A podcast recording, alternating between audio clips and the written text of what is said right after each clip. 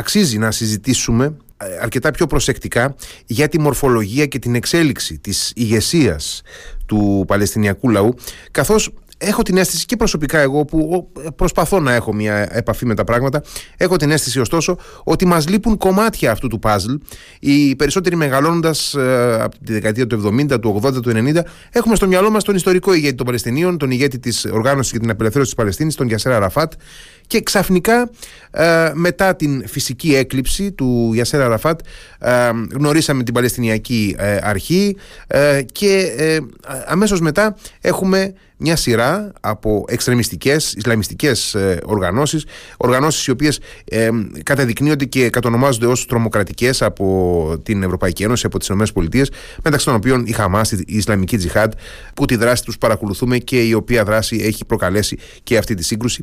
Για να δούμε αυτή την εξέλιξη. Πώς πήγαμε από την παραδοσιακή ηγεσία του Παλαιστινιακού κόσμου στην σημερινή, ε, θα έλεγε κανείς, κυριαρχία ε, αυτών των εξτρεμιστικών Ισλαμιστικών οργανώσεων θα συζητήσουμε με την πολύ έμπειρη ε, ε δημοσιογράφο ε, και ερευνήτρια Βασιλική Σιούτη από τη LiFO. Καλησπέρα κυρία Σιούτη.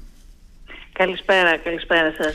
Ε, αφορμή για την ε, συζήτησή μας είναι ένα εξαιρετικά ενδιαφέρον άρθρο που δημοσιεύσατε πριν από λίγες ημέρες στη LiFO ε, το οποίο πραγματικά κάνει αυτό ακριβώς. Ακτινογραφεί το πέρασμα από την εποχή του Γιάσερ Αραφάτ στην, στη σημερινή εποχή και ε, αξίζει πραγματικά η, αναφορά στον Αραφάτ γιατί όλοι μας λίγο πολύ ε, και επειδή η Ελλάδα της δεκαετίας του 80 στην οποία εγώ τουλάχιστον ε, μεγάλωσα ήταν αρκετά συνδεδεμένη με τον αγώνα των Παλαιστινίων εκείνη την εποχή η Ελλάδα μας ήταν μια μορφή οικία. Είτε το περιβάλλον μας συμπαθούσε τον αγώνα των Παλαιστινίων είτε όχι οπωσδήποτε ο Γιάσερ Αραφάτ ήταν στα ελληνικά μέσα ενημέρωσης μια οικία μορφή. Ναι, έτσι είναι. Και αυτό που προσπάθησα να, να δείξω στο ε, κείμενο αυτό που, που αναφέρεται είναι ότι πώς ε, φτάσαμε από την ε, ηγεσία του Γιασέρα Ραφάτ και της Φατάχ την εποχή της PLO που ήταν όλοι ενωμένοι κάτω από αυτήν την ομπρέλα της οργάνωσης για την απελευθέρωση της παλαιστινης φτάσαμε στην Χαμάς που είναι η ομάδα με τη μεγαλύτερη επιρροή αυτή τη στιγμή στα Παλαιστινιακά εδάφη και πολιτική επιρροή. Δεν είναι μόνο η παραστρατιωτική ε, ομάδα που βλέπουμε. Ε, και έχουν μεσολαβήσει αρκετά γεγονότα και εξηγούνται βέβαια με τη λογική. Και οπωσδήποτε ο Γιασέρα Ραφάτ δεν έχει καμία σχέση με την ε, ηγεσία της Χαμάς. Η Φατάχ ε, η οργάνωση, θα μπορούσαμε να πούμε κάτι αντίστοιχα σαν κόμμα του Γιασέρα Ραφάτ, με τα σημερινά δεδομένα θα μπορούσαμε να την χαρακτηρίσουμε κάπως σαν, σαν ένα κεντροαριστερό κόμμα, ας πούμε, κάπως Ε, με, με αρκετά δημοκρατικές διαδικασίες. Με, με κοσμικό χαρακτήρα σχετικά. Με κοσμικό οπωσδήποτε. Και μάλιστα όσο ζούσε και ηγεμόνευε ο Γιασέρα Ραφάτ, η Παλαιστίνη ήταν πολύ διαφορετική από αυτήν που είναι σήμερα. Ε, εκείνα τα χρόνια και οι γυναίκες ήταν, είχαν ένα ας πούμε παρόμοιο τρόπο ζωής με τον δυτικό σε μεγάλο βαθμό. Τις έβλεπες να φοράνε έτσι, ρούχα όπως τα δυτικά τζιν, το ντύσιμο που έχουν. Ενώ μετά τον Γιασέρα Ραφάτ α, έβλεπες ότι ε, την, την επιρροή αυτή και τον, την αλλαγή στον τρόπο και στον τρόπο ζωής των Παλαιστινίων να φαίνεται ακόμα να είναι ορατός και ακόμα από μια βόλτα στους δρόμους ε, ε της Ραμάλα όλες να πούμε που είναι η πρωτεύουσα, η έδρα στην Δυτική Όχθη αλλά και στην Γάζα η ριζοσπαστικοποίηση και ο εξισλαμισμός, ας το πω έτσι, ήταν πολύ πιο έντονος. Ε, πρώτα απ' όλα η διάδοχη του Γιασέρα Ραφάτ, τον Γιασέρα Ραφάτ πέθανε, οι διάδοχοι του δεν στάθηκαν εισάξιοι. Ε, υπήρχε ένα θέμα που όλοι το, το, το γνώριζαν και το γνωρίζουν ε, διαφθοράς της mm-hmm. πολιτικής ηγεσίας της ε, Φατάχ.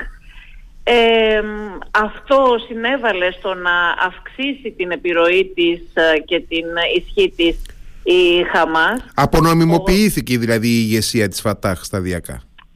Ναι, κάπως ναι. ο, ο ιδρυτής της Χαμάς, ο Αχμέτ Γεσίν, τον οποίο είχα γνωρίσει γιατί είχα πάει στη Γάζα και του είχα πάρει μια συνέντευξη όταν ήταν σε κατοίκον περιορισμό ακόμα και τον α, φιλούσαν Παλαιστίνοι Ε, εκεί λοιπόν αυτός έλεγε εκείνη την περίοδο ότι η Χαμάς δεν θα χτυπάει αμάχους, αν και είχαν προηγηθεί κάποια χτυπήματα αμάχων, αλλά προς τα τέλη της δεκαετίας του 90 η Χαμάς για ένα διάστημα έχει αποφασίσει να υιοθετήσει ένα κάπως πιο μετριοπαθές, αν μπορεί να υποθεί αυτό το πράγμα, έτσι, προφίλ. Εκείνος έπαιρνε πάρα πολλά χρήματα από αραβικές ε, χώρες και έκανε, φιλανθρωπικά, έκανε φιλανθρωπικό έργο, κυρίως έφτιαχνε σχολεία Ισλαμικά και μέσα από εκεί έδινε κάποια βοήθεια στον λαό της Παλαιστίνης. Και εκεί για παράδειγμα μπορούσε να δει κανείς το εξής. Στη Γάζα ε, στη, στη Ραμάλα ας πούμε οι αντιθέσεις ήταν ε, πολύ φανερές. Υπάρχει μια συνοικία ε, στην οποία μπορεί κανείς να δει πλέον βίλες ε, οι οποίες είναι έτσι με αρκετά έντονη χλειδί, να δει πολυτελή αυτοκίνητα και ακριβώς δίπλα, εκεί είναι η ηγεσία της ε, Χαμάς ε, μένει κυρίως, της, ε, συγγνώμη, της Φατάχ, των διαδόχων δηλαδή της διάδοχης ηγεσίας του Αραφάτ. Και δίπλα ακριβώς από τις βίλες αυτές είναι τα παραπήγματα και οι παράγκες και οι καταβλισμοί που μένουν οι πρόσφυγες από τα Παλαιστινιακά εδάφη, οι οποίοι είναι σε αυτή την κατάσταση εδώ και πάρα πολλά χρόνια. Και η αντίθεση αυτή είναι πάρα πολύ μεγάλη και δείχνει και την κατάσταση. Ακόμα και πολλά χρήματα δυτικά από τη Δύση που έχουν φτάσει στην παλαιστινη και δίνονται κυρίως, έχουν δοθεί σε ΜΚΟ. Ε, επίσης έχει δημιουργηθεί μια νέα τάξη ε, Παλαιστινίων που διαχειριζόταν αυτά τα κονδύλια, η οποία είναι μια εύρωστη τάξη, πλην όμως ολιγομελής, ε, η οποία πάλι είναι, ε, έχει πολύ μεγάλη διαφορά από την κατάσταση στην οποία βρίσκονται όλοι οι υπόλοιποι, η οποία είναι φτώχεια και απελπισία. Αυτά λοιπόν όλα παίξαν έναν πολύ σημαντικό ρόλο στο να αυξήσει την επιρροή της η Χαμάς και ξαφνικά και αυτό που σας είπα, δηλαδή ακόμα και στο δρόμο έβλεπες, δηλαδή αν πήγαινες στη δεκαετία του 90 συναντούσες ε, γυναίκες με τζιν, ανθρώπους να ε, τους άντρες να είναι πολύ πιο... Δηλαδή περισσότερους που να είναι στα δημοκρατικά κόμματα, να έχουν δημοκρατικές αντιλήψεις, ε, κοσμικές κτλ. Ενώ κάθε χρόνο που περνούσε έβλεπες όλο και περισσότερες ε, γυναίκες να υιοθετούν τον Ισλαμικό τρόπο ζωής. Έβλεπες ανθρώπους που ήταν στην αριστερά, που ήταν δημοκράτες, να γίνονται Ισλαμιστές και να γίνονται συμπαθούντες της Χαμάς ε, και καταλάβαινες και πώς ε, προήλθε όλο αυτό το πράγμα. Ε, βέβαια στην πορεία και η Χαμάς ε, σκλήρανε όλο και περισσότερο τις θέσεις και ειδικά μετά τον θάνατο του Αχμέτ Γεσίν νομίζω ότι έγινε ακόμα πιο ακραία εξτρεμιστική και βλέπουμε τώρα ποια είναι η κατάσταση. Η ηγεσία της uh, Χαμάς, η πολιτική ηγεσία δεν είναι στη Γάζα αυτή τη στιγμη και στα Παλαιστινιακά εδάφη, είναι σε άλλες χώρες. Φιλοξενείται ε, στο Κατάρ, ε, την έχουμε δει και στην Τουρκία, έχουμε δει τον Ισμαήλ Χανίγια, τον ηγέτη της μαζί με τον Ερντογάν, με τον οποίο διατηρεί πολύ στενή και φιλική σχέση ε, εκείνοι καθοδηγούν ενώ είναι εκτός Παλαιστινιακών εδαφών. Ναι, ναι, γνωρίζουμε και ότι στην παρούσα φάση ο Ισμαήλ Χανίγια ε, βρίσκεται στο Κατάρ. Ε, μακριά από την, ε, από την ορίδα της Γάζας. Ε, μάλιστα σύμφωνα με κάποιες πληροφορίες που διάβασα χθες και προχθές μεταξύ των νεκρών συγκαταλέγεται ο γιος του ο οποίος είχε φύγει από την ορίδα της Γάζας και μέσω Αιγύπτου πήγαινε ερχόταν τακτικά τα τελευταία χρόνια. Λοιπόν είναι, είναι ε, ε, αρκετά ενδιαφέρουσα αυτή η, η διολίστηση προς τον Ισλαμισμό που περιγράφεται. Ε, αναρωτιέμαι ποιοι ήταν οι παράγοντες, οι πολιτικοί, δηλαδή πέρα από τον ε, παράγοντα της διαφθοράς που οπωσδήποτε έπαιξε πολύ μεγάλο ρόλο σε αυτή την πολιτική απονομιμοποίηση της ε, Φατάχ, η οποία ακόμα χωρίς εκλογές διατηρεί τον έλεγχό της ε, έστω σε ένα βαθμό στη Δυτική Όχθη. Ναι, έχουν να γίνουν από το 2006 εκλογές. ναι, ναι, ναι. ναι. που νομίζω ότι όλοι πιθανολογούν ότι αν γίνουν εκλογές θα τις κερδίσει και στη Δυτική Όχθη η Φατάχ, η Χαμάς ναι, αλλά ξέρετε ποια είναι εδώ πέρα μία Ενώ αυτή τη στιγμή ο 60, ε, νομίζω 61, 62χρονος, κάπου εκεί είναι ο Ισμαήλ Χανίγια, 60χρονος, 60 και κάτι τέλος πάντων είναι, ε, είναι ε, πολύ πιο δημοφιλής από τον 82χρονο Αχμουταμπάς που είναι ο διάδοχος του Αραφάτ ε, σε όλες τις δημοσκοπήσεις που έχουν γίνει τα τελευταία πολλά ε, ξέρετε ε, ότι ο πιο δημοφιλής ηγέτης ε, είναι ένα άλλο πρόσωπο. Είναι αυτός που θεωρούν πολύ στην Παλαιστίνη, θεωρούσαν πολύ στην Παλαιστίνη ότι αυτός έπρεπε να είναι ο διάδοχος του, του Αραφάτ, ο Μαρουάν Μπαργούτη, ο οποίος βρίσκεται στις φυλακές του Ισραήλ εδώ και πάνω από 20 χρόνια. Ο άνθρωπος αυτός θεωρείται από πολλούς στη Δύση ο Μαντέλα των, ο Μαντέλα των Παλαιστινίων, ο Μαντέλα της Παλαιστίνης. Είναι μετριοπαθής πολιτικά, δεν έχει τις ίδιες απόψεις που έχει η Χαμάς, δεν μιλάει για την καταστροφή του Ισραήλ, αλλά ονειρεύεται να έχει η Παλαιστίνη το δικό της ανεξάρτητο κράτος και να ζει ειρηνικά. ε, με το Ισραήλ και τους υπόλοιπους ε, γείτονες. Αυτός ο άνθρωπος όλες τις δημοσκοπήσεις που γίνονται για το ποιον θα θέλατε ε, να είναι πρόεδρος Παλαιστίνης βγαίνει με ποσοστά πάνω από 60%. Αυτό είναι εξαιρετικά ενδιαφέρον. Αλλά αυτός ο άνθρωπος παραμένει στην φυλακη Ο Ισμαήλ Χανίγια είχε φυλακιστεί και αυτός κάποιες φορές στο παρελθόν, νομίζω δύο-τρεις φορές, αλλά για μικρά χρονικά ε, και αυτός ο άνθρωπος που ίσως να μπορούσε, πολλοί λένε ότι θα μπορούσε να είναι ε, μια ελπίδα για την επίλυση του Παλαιστινιακού.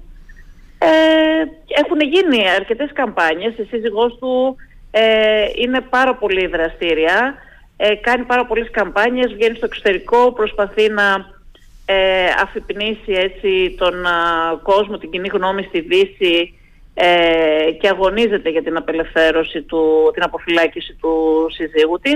Έχει γίνει κάποια στιγμή και στο Ευρωκοινοβούλιο έχει υπάρξει ένα αλλά δεν υπάρχει έτσι κάποια ιδιαίτερη κινητικότητα το, το τελευταίο διάστημα και θα έλεγα ότι δεν υπάρχει και πολύ μεγάλο ενδιαφέρον από τη Δύση ως τώρα. Δεν ξέρω αν θα ναι, αν θα υπάρξει κάποια ναι. πρωτοβουλία μετά τα τελευταία γεγονότα. Ναι, ε, αλλά ενδεχομένως, τώρα δεν υπήρχε. Ναι, ενδεχομένως μέσα σε, σε αυτό το κικαιώνα που έχει τεθεί σε κίνηση ε, και τις άτακτες αλλαγές που υπάρχουν στο Μεσανατολικό να, να βλέπαμε κάποια στιγμή ε, και μια ε, απρόσμενη αποφυλάκηση αυτού του ανθρώπου, του Μαρουάν Μπαργούτη και μια ανάληψη ρόλου κομβικού στην ε, διαδικασία του Παλαιστινιακού. Δεν ξέρω βέβαια. Προφανώς είναι ε, μια απλή πιθανότητα αυτή, αλλά ε, είναι, είναι πολύ ενδιαφέρουσα η περίπτωσή του και η επιρροή που διατηρεί στον Παλαιστινιακό λαό. Πραγματικά αυτό είναι πολύ εντυπωσιακό. Να σκεφτεί κανείς ότι είναι πάνω από 20 χρόνια στη φυλακή και όποτε γίνεται δημοσκόπηση, είδα έχει γίνει και μια πρόσφατα σχετικά, πριν από λίγο καιρό, ε, πριν από λίγες μέρες, η οποία πάλι ανέδειξε ε, ως δημοφιλέστερο πολιτικό πρόσωπο στην Παλαιστίνη, αυτό που θα ήθελαν οι περισσότεροι Παλαιστίνοι ε, για πρόεδρο. Και αυτό θα έλεγα τον, τον Μαρουάν Μπαργούτη. Και αυτό θα έλεγα ότι δίνει μια ελπίδα γιατί πρώτα απ' όλα ο Μαρουάν Μπαργούτη είναι κοσμικός και είναι δημοκρατικός, δεν είναι ένας ακραίος Ναι βέβαια, βέβαια Εκεί Είναι, είναι, είναι από ό,τι φαίνεται ο μόνος που θα μπορούσε να αμφισβητήσει την ε, πολιτική κυριαρχία που έχει αυτή τη στιγμή ο, ο Χανίγια της ε, χαμας Ε, αναρωτιέμαι σε αυτή τη διαδρομή γιατί ε, την εποχή ακόμα που ζούσε ο, ο Αραφάτ, είχαμε δηλαδή στις αρχές δεκαετίας του 90, το 93, το 94, είχαμε τις διαδικασίες των συμφωνιών του Όσλο με τον τερματισμό, ναι. με τον τερματισμό της, ε, της Ιντιφάντα. Εκείνη την εποχή είχε ανατείλει μια ελπίδα πραγματικά ότι δρομολογείται μια λύση δύο κρατών. Είχαμε την συγκρότηση της Παλαιστινιακής Αρχής. Ε, στη συνέχεια βέβαια ε, είχαμε την ε, δολοφονία του Γιτζάκ Ράμπιν και τον ε, θάνατο λίγο αργότερα του Γιασέρα Ραφάτ. Οπότε εξέλιπαν οι δύο ηγεσίες στο Ισραήλ και στην Παλαιστίνη, οι δύο άνθρωποι που ήταν οι αρχιτέκτονες των συμφωνιών του Όσλο και σιγά σιγά προχωρήσαμε ε, προς μια απαξίωση αυτών των ε, συμφωνιών, μια στασιμότητα, ένα τέλμα που οδήγησε και στη δεύτερη τυφάντα και σιγά σιγά οδήγησε και στο σημερινό σκηνικό το οποίο είναι ουσιαστικά θα έλεγε κανείς ε, πραγματικά αποκαλυπτικό δηλαδή θα μπορούσε με μια ενδεχόμενη εμπλοκή και της Χεσμολάχ να, να πυροδοτηθεί συνολικά η Μέση Ανατολή και να δούμε καταστάσεις που έχουμε να δούμε από τον πόλεμο των έξι ημερών και του Γιώμ Κιπούρ. Πράγματι έτσι είναι. Ναι, τότε τη δεκαετία του 90, όπως είπατε, με τις συμφωνίες του Όσλο, ε, είχαμε φτάσει πάρα πολύ, είχαμε φτάσει πάρα πολύ κοντά με τον Πρωθυπουργό Γιτζάκ Ράμπιν τότε ε, στον, στην επίλυση του Παλαιστινιακού αλλά όντως δηλαδή ενώ ήταν τόσο κοντά δεν ολοκληρώθηκαν αυτές οι, οι ενέργειες τότε και μετά τον, την και την δολοφονία του Γιτζακ Ράμπιν και ειδικά μετά το θάνατο του Γιασέρα Ραφάτ το Παλαιστινιακό ξανά περιφρονήθηκε ε, εν μέρη και λόγω της ανίσχυρης πολιτικής ηγεσίας που τον διαδέχθηκε. Δηλαδή δεν υπήρξε μετά ξανά ένας ε, ηγέτης με την ισχύ που είχε ο Γιασέρα Ραφάτ ώστε να αναδείξει το Παλαιστινιακό. Αυτό το εκμεταλλεύτηκε το, το Ισραήλ ε, συνέχισαν να, να, τα, τα, τα Παλαιστινιακά εδάφη ε, συρρυκνώνονταν. Βολεύτηκαν, βολεύτηκαν και οι Ισραηλινοί δηλαδή, ναι, ναι.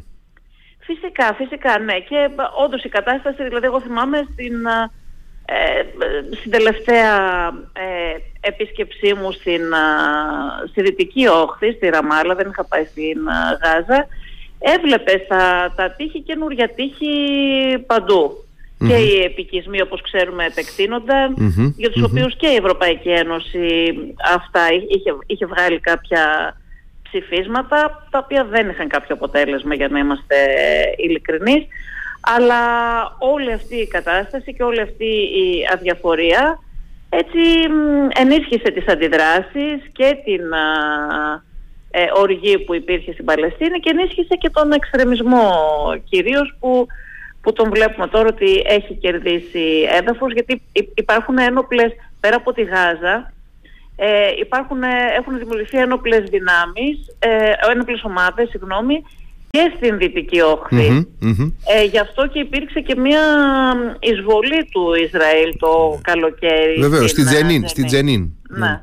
ναι όπου ναι, ναι. είχαμε και εκεί ε, νεκρούς. Νομίζω είχαμε πάνω από 10 ε, Παλαιστίνιους νεκρούς και έναν Ισραηλινό στρατιώτη αν θυμάμαι ε, καλα Και κάποιοι από τότε περίμεναν ότι θα υπάρχει μια απάντηση της ε, Χαμάς. Βέβαια εδώ εξυπηρετούσε και πολλές, πολλούς άλλους σκοπούς. Δεν ήταν μόνο η απάντηση ε, στην εισβολή στην Τζενίν το καλοκαίρι. Υπήρχαν πολύ περισσότερα ε, πολύ περισσότεροι στόχοι, οι οποίοι επιτεύχθηκαν. Η Χαμάς ε, τους πέτυχε τους στόχους της. Μπράβο, εκεί, ήθελα, εκεί ακριβώς ήθελα να, να φτάσω. Ε, στο ποιος εκτιμάται ότι ήταν ο στόχος της Χαμάς και αν τον έχει πετύχει με αυτή την ε, ε, εντελώς αναπάντηχη και ε, καταρχάς και φαινομενικά ψυχολόγητη επίθεση της 7ης Οκτωβρίου. Ναι, νομίζω ότι εντάξει, ο βασικός στόχος είναι αυτό που έχει υποθεί από όλους τους αναλυτές. Είναι δηλαδή προφανής ότι ήθελαν να ακυρώσουν την προσέγγιση του Ισραήλ με τα αραβικά κράτη και με τη Σαουδική Αραβία κυρίως και τις συμφωνίες του Αβραάμ. Ε, το πέτυχαν αυτό το πράγμα. Ε, θέλανε να, θέλουν να κυριαρχήσουν και να δείξουν, θέλουν να επαναφέρουν το Παλαιστινιακό στην ε, επικαιρότητα. Το επανέφεραν, το οποίο ήταν ε, πολύ ξεχασμένο. Ε, και νομίζω ότι αυτοί είναι οι δύο, οι δύο και, και κάποιοι λένε και αυτό που σας είπα και πριν ότι ε, ήταν και μια απάντηση στην εισβολή της Τζενίν, στην Τζενίν αλλά αντίθετα πάει. Δηλαδή πρώτα είναι Πρώτα είναι η ακύρωση της ε, προσέγγισης, την οποία πετύχανε, και συν ε, οι άλλοι δύο λόγοι. Νομίζω όλους τους στόχους τους πέτυχε. Ναι, ναι. Και στην, περίπτωση ακόμα, και, στην περίπτωση ακόμα, και στην περίπτωση ακόμα που το Ισραήλ ε, προχωρήσει σε μια μεγάλη κλίμακα χερσαία επέμβαση στη, στη λωρίδα της Γάζας, ε, οι, οι απώλειες έχω την εντύπωση ότι δεν απασχολούν ιδιαίτερα τη Χαμάς και αυτό που την, ε, κυρίως την ενδιαφέρει είναι να εμπλέξει το Ισραήλ σε μια μακροχρόνια σύγκρουση μέσα στον αστικό ιστό της Γάζας και να εμπλέξει και άλλες δυνάμεις όπως ενδεχομένως τη Χεσμολάκ στον, ε, στον Νότιο Λίβανο. Η Χαμάς σίγουρα ήξερε τι θα ακολουθούσε μια τέτοια επίθεση σαν αυτή που έκανε. Δηλαδή, ναι, έκανε αυτή την επίθεση, ναι, πέτυχε τους σκοπούς της, αλλά ποιο, ποια θα ήταν η συνέπεια για τον ε, λαό της Παλαιστίνης; Ήξερε ότι οι συνέπειες για τον λαό της Παλαιστίνης ε, θα είναι ο Δυνηρές. Το γνωρίζουν αυτό το πράγμα, το γνώριζαν. Δεν υπήρχε κανείς που, να, που δεν το γνώριζε. Οπότε αυτό ήταν το ερώτημα και από την πρώτη μέρα. Εντάξει, η Χαμάς πέτυχε τους στόχους της. Τι θα κερδίσει ο Παλαιστινιακός Έτσι.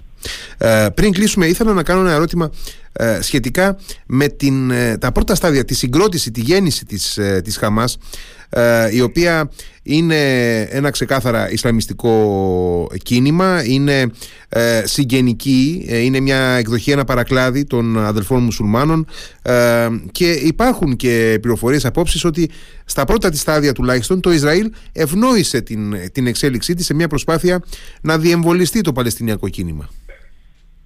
Υπάρχουν, ε, υπάρχουν αυτές οι εκτιμήσεις και πολλοί το λένε αυτό το πράγμα. Εγώ για να είμαι ειλικρινής, αυτό είναι ένα θέμα το οποίο δεν το έχω ερευνήσει προσωπικά, δεν έχω κάνει κάποιο ρεπορτάζ ε, για αυτό το θέμα, οπότε γνωρίζω μόνο αυτά που γραφονται από άλλους συναδέλφους και αναλυτες Οπότε για αυτά που δεν έχω ερευνήσει προσωπικά και δεν έχω κάνει ρεπορτάζ, πριν σας μίλησα και για τη Χαμάς, με βάση και την προσωπική μου εμπειρία και το προσωπικό ρεπορτάζ που έχω κάνει ε, στη Γάζα και στη Δυτική Όχθη και συνομιλώντας και με ναι. στελέχη της ε, Χαμάς πριν από αρκετά χρόνια.